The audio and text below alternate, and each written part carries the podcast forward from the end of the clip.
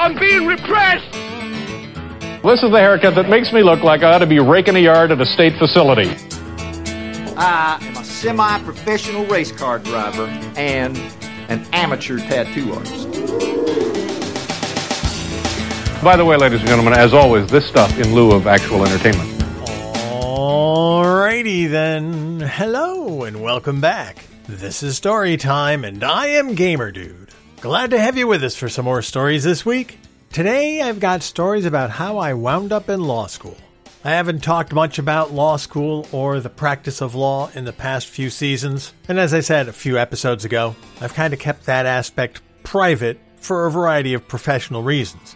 But now that I'm retired, I feel like I can talk about it. So I'm going to talk about it. I told you it would give us lots of episodes. We're going to have a Season 5 filled with nothing but law stories. Okay, no, that's not 100% true, but there are stories to tell. And so we'll start with some of those today. Now, long-time listeners know I've done a lot of different things. All of that preceded my time in the law. Now, I've done a lot of different things because, basically, I wasn't sure what I wanted to do with my life. In my teens, in my 20s, I really wasn't sure. And I've talked a lot about leaving yourself open to options, about leaving doors open for yourself. And I talk about that because that's what I've always done with my life. I've always left doors open for myself. I've never foreclosed a possible road to go down. And I've also never shied away from the fact that sometimes I've picked a wrong road to go down and it's time to go back to the starting point and start over again. And I've done that numerous times. Now, long-time listeners know I've talked about my experiences in grad school and how at one point I was planning on living a life as a college student personnel person. That's somebody who lives on college campuses, works in student activities. I was an RA. I talked about being a hall director at one point until the reality of a 35-year-old hall director trying to raise kids in a dorm raised its head, and I said, you know, probably not the way I want to go. And I've talked about my time in radio, and I loved my time in radio. I loved being on the air. I loved being a program director. I loved working on production in the studios. I loved writing ad copy. I loved it all. Okay, not all. There was some stuff that I didn't love about radio, but that's true with any job. There are the icky parts of every job that you just don't love, but you tolerate them because you love most of the rest of the job. And I've talked about why I didn't stay in radio. I worked in it for a couple of years, and then I realized you have to move around a lot to be successful, and I really didn't want to move around a lot. I've talked about working in retail. I enjoyed retail to a point,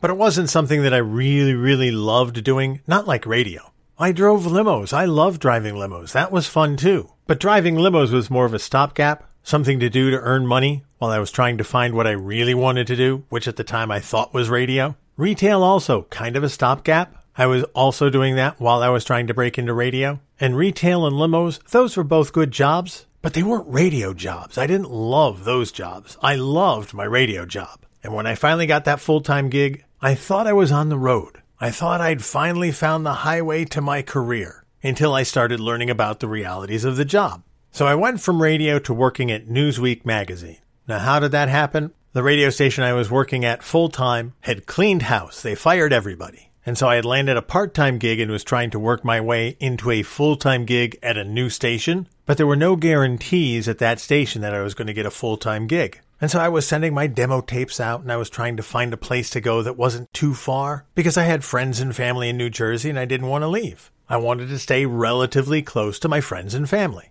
And yeah, I sent some tapes out to Ohio and Indiana. I didn't really want to go that far, but I realized I was going to have to open up my horizons if I wanted to stay in radio. So I was working part-time in radio, went back to driving limos, and was waiting for that next job. And then the money started to run out. I started to realize I'm going to have to start earning some money on a full-time basis. And so I started applying for other jobs.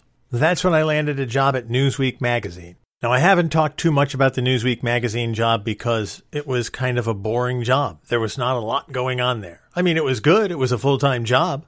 I applied to a blind classified ad in the newspaper. That's how we used to find jobs. There was no monster.com. There was no LinkedIn. You went to the classified ads in the newspaper. And so one of the ads that I applied for was an entry-level position, college degree. I sent my resume, and lo and behold, Newsweek magazine had placed the ad and they called me up. By the way, it's called a blind ad because you don't know what company you're applying to. It's just an ad hiring somebody at an entry-level position, but they don't tell you what company. And there's reasons they do that, which we won't go into here, but it was a blind ad and they called me up. and I went through a couple of interviews, and I landed a job as a statistician. Did I have any statistical background? No, I did not. I had a college degree. I had a couple of years of experience in a supervisory capacity at the radio station, a couple of years of experience in driving limos and in retail, none of which qualified me to do statistics. But boy, did I give a good interview.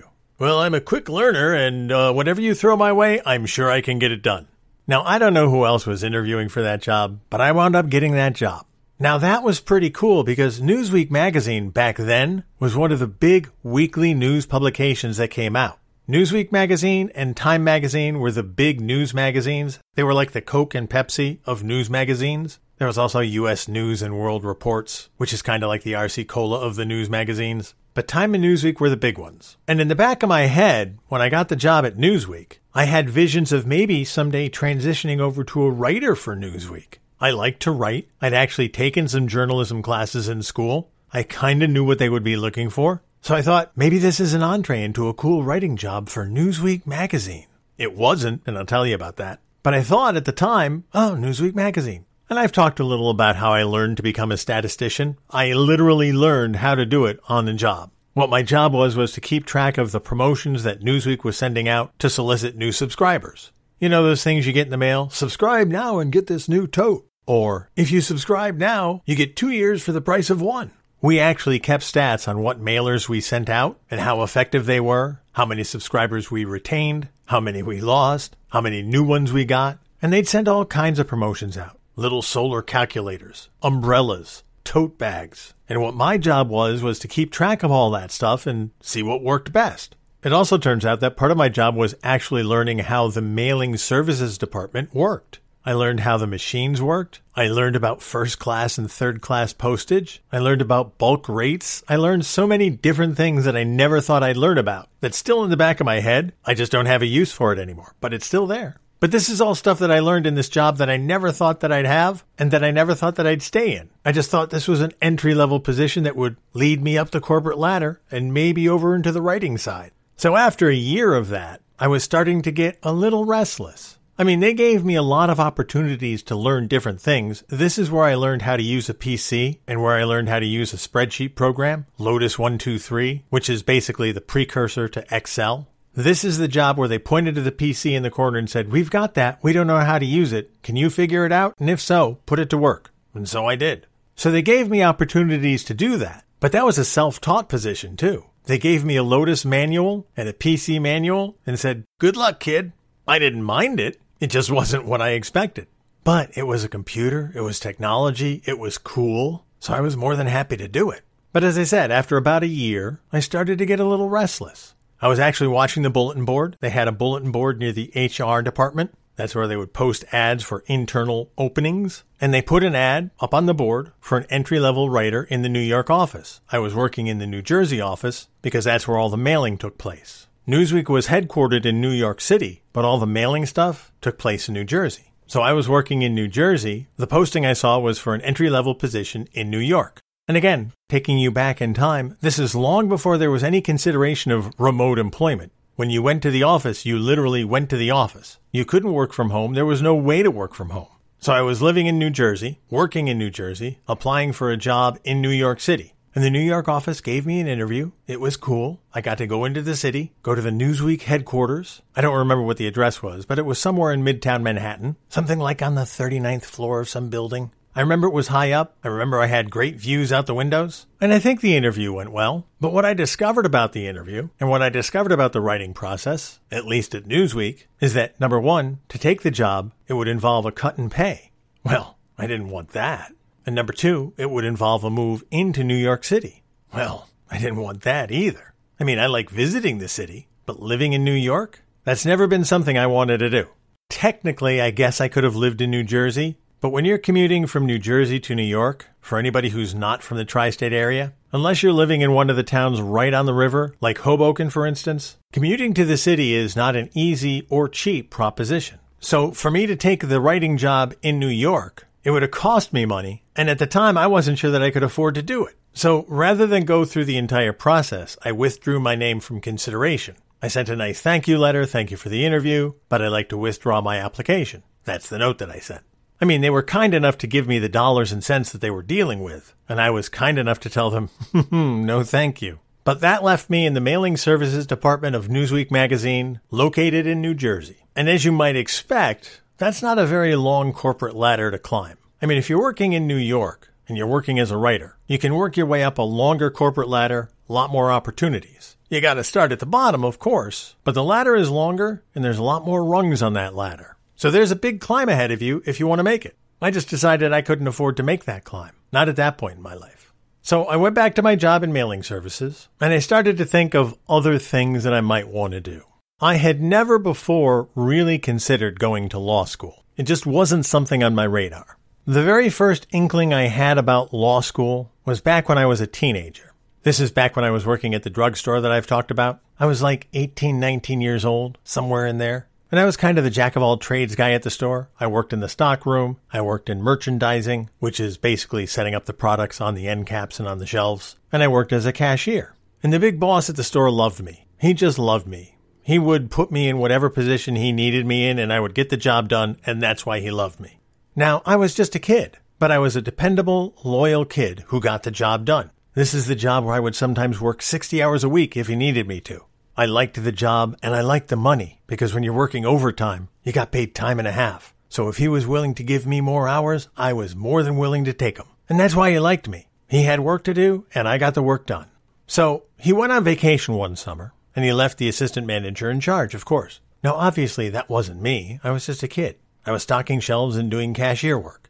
The assistant manager he left in charge was not a friendly fellow. He was not a good guy. He was kind of a power-hungry, car salesman type of guy. You know the attitude, that smarmy kind of guy. This was the guy. And I don't remember exactly what happened, but there were some scheduling problems, some day-off problems between a couple of the cashiers. I don't remember all of the details, but it got ugly. Now, the manager was on vacation, and he wasn't dealing with it. You couldn't reach him. There were no cell phones, and you wouldn't call the manager on his vacation anyway. But long story short, the assistant manager took a small personality disagreement and blew it up into a whole-scale rebellion against management at the store. Now, I tried to calm people down. I talked to all the people involved. I tried to talk to the assistant manager, who tolerated me, but he recognized that the boss liked me, so he instantly didn't like me because the boss liked me. But I tried to play peacemaker, I tried to play politician, and we kept things calm during the week that the boss was away. But my parents had instilled in me this sense of fairness and justice. So with this sense of fairness and justice in my mind, I sat down and typed out a letter to the boss about what had happened in the week that he was gone. And this wasn't just a letter. This was a 2-page letter, like 10 paragraphs long, detailing everything that had happened. Who said what to who did what to who. Oh yeah, I was a giant narc. I mean, there's no other way to describe it. But I thought I was doing the right thing. I thought I was documenting what happened because there was people who were in trouble because the assistant manager was pissed off at them. And there were people who were getting their hours shorted, not me, but the people involved in this conflict. And I didn't think it was fair. So I took it upon myself to write this 2-page letter with advice from my dad. I said, Dad, should I get involved? And my dad said, well, if you think it's something that you can make a difference in, go ahead. So I wrote the letter, put it in an envelope, sealed it, put the manager's name on it, and per my dad's advice, put personal on the outside of the envelope. And I left it for the boss to get when he got back from vacation. And he did get back from vacation, and he called me into the office. It was not my day to work, but he called me into the office, and he went over the letter with me, and he said,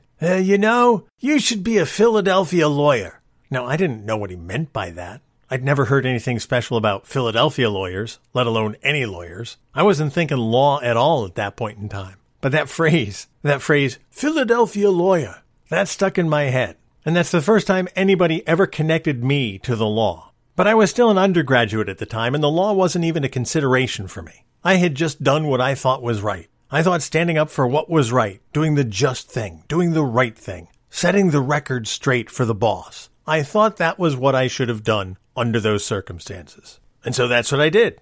Now, fast forward 5 years, 6 years, I guess it was, something like that. And I'm sitting at Newsweek and trying to think of a direction to go with my life. Because quite honestly, I wasn't sure I was cut out for mailing services for an entire career. I just didn't think that was the path I wanted to go down.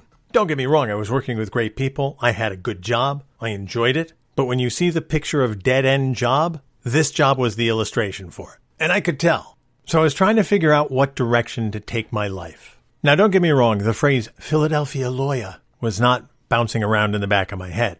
But what I did notice was that one of my friends from undergraduate in college had gone directly from undergrad to law school. And he was going to law school back in Ohio. I had moved back to New Jersey, but my college buddies and me would get together fairly regularly. And one of the things that brought us together was fantasy baseball. Back in those days, it was called Rotisserie League Baseball. I think I've mentioned this before. Fantasy baseball originated as rotisserie baseball because it was invented in a restaurant in New York City called the Rotisserie. So the guys who invented it called it Rotisserie League Baseball. And my college friends and I discovered this thing, and we would get together every spring. From wherever we were, we would meet together in person. We'd set a weekend aside, and we'd do our Rotisserie League draft. We would call it our Fantasy League draft now, but back in the day, it was a rotisserie draft. And my friend who was in law school was talking about law school all the time. And he would talk about the things he was doing and the things he was learning, and it sounded kind of interesting. And over the years, I'd watched lawyer movies, The Verdict, Presumed Innocent,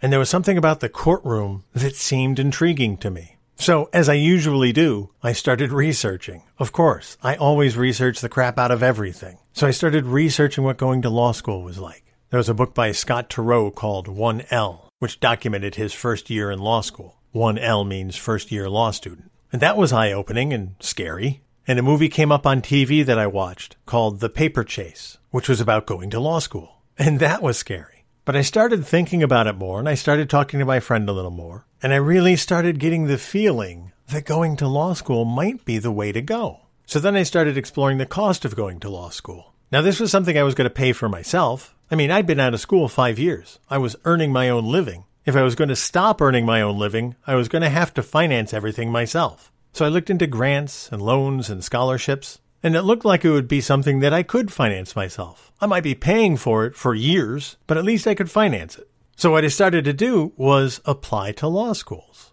Now, I started applying to law schools out in Ohio because that's where my friends were. Oh, I had friends in New Jersey, too. I mean, working in retail, working driving limos, working at Newsweek. I had some really good friends. But my close friends were still in Ohio. As I said, I was going back there a couple of times a year just to hang out because I missed those folks so much. And while I knew I would be sad if I left my New Jersey friends, I knew I would be happy if I could reconnect with my Ohio friends. So that's why I started applying at law schools out in the Midwest. I also started going to law school fairs, not like a fair as in the county fair with rides, but like a job fair. The law schools would go around and they'd rent out the grand ballroom at a hotel, and they'd all set up their tables, and they'd have information packets and representatives there to talk to you.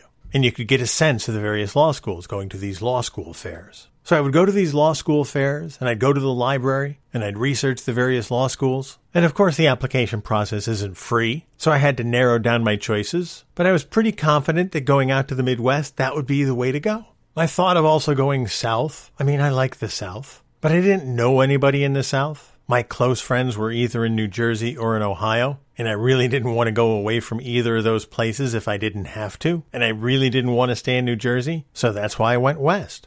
At one of the law school fairs, I actually talked to a representative from the University of Virginia. They had a law school too, and the first question they asked me was, "What's your GPA?" Well, my GPA in undergrad, as I've talked about, I just missed a 3.0. I was at 2.94. Just one B instead of a C. I probably would have had the 3.0. But when I told the guy from UVA that my GPA was 2.94, he chuckled. Well, you need at least a minimum 3.0 before you can come to UVA. And maybe I should have taken that as a warning about the way the attitudes of lawyers at law schools are, but I didn't. But that little superiority chuckle that he gave me, I wouldn't have gone to UVA after that if they'd paid me. But what you need to go into law school is a decent GPA, good scores on the LSAT, which is the law school aptitude test. It's like the SAT, except for law schools. And they also factor in things like life experience and work experience. And you fill all that out when you fill in your applications. So I applied to a number of places. I applied at Case Western Reserve out in Ohio, the Ohio State University, University of Toledo. I also went further west. I looked at Marquette, which is out in Wisconsin. I toyed with the idea of going to Notre Dame, but I had a feeling Notre Dame might have the same attitude as UVA, so I decided not to apply there. But I sent my applications out. And lo and behold, I was accepted at 3 out of the 4. The Ohio State University didn't accept me, which was okay because I had 3 other yeses. And as it turns out, the University of Toledo really wanted me to go, so much so that they offered me a scholarship. Coincidentally enough, the University of Toledo is where my friend from undergrad was,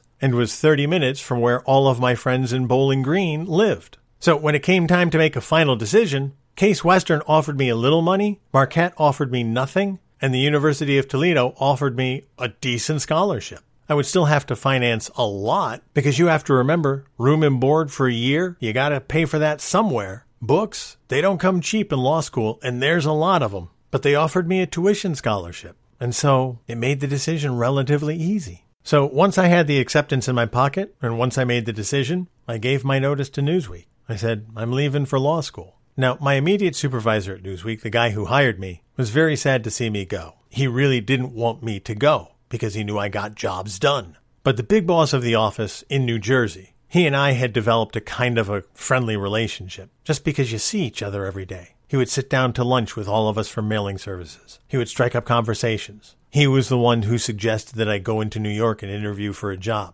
He believed in me. And so when he found out I was going to law school, he was probably happier than I was. He supported me, he was 100% behind me, and he was genuinely happy that I had this opportunity. And I remember as the days were drawing to a close on my Newsweek career, everybody got together, they wanted to throw a going-away party for me, which we did, and everybody had nothing but kind words to say, which made it even more difficult to leave, because anytime you're making a big change in your life, anytime you're uprooting yourself, it's stressful, it makes you nervous, it makes you question the wisdom of your own decisions. And I remember those final few weeks as a non-lawyer. And although I didn't really have any doubts that I was making the right decision, I was still nervous about it. I was still sorry that I was going to be leaving such good friends behind, because I'd made some really good friends over the years. And to uproot myself from them, to basically give it all away for completely uncharted waters, where I wouldn't know anybody, where I'd be doing something that I never even contemplated ever in my life, it was a huge decision. And the hugeness of it became even more apparent as the day grew closer where I'd actually have to leave. I obviously did, but it was a far scarier decision at the end than I initially thought it was going to be. But that's how I wound up in law school. I was looking for opportunities, I kept my doors open, I didn't rule anything out, and I wound up in law school. Now, what was law school like? Well, that's a tale for another episode.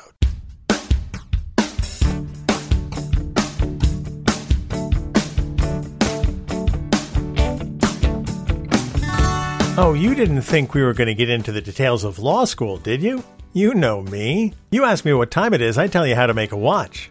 I knew once I started talking about how I got to law school, I could go on for a while. And I've shortened this up. There was a lot that went on. There were conversations with my parents. There were conversations with the bank and with lending institutions. I left out a lot of the boring stuff. But when you uproot yourself, when you do that, there's a lot of stuff you have to take into consideration, and that's everything from how much it's going to cost to go to school, to finance the books, to live for a couple of years. Law school is 3 years, so you have to factor all of that into your decision-making. Can I afford to do this? But I've left all that boring stuff out. We can talk about it down the road, but going through the loan application process, probably not high on my most exciting things I've ever done. Anyway, that's going to do it for this week's episode. Thank you so much for listening. As always, I appreciate your support and all of the time that you spend here. You guys take care of yourselves, and until next time, I'll see you when I see you.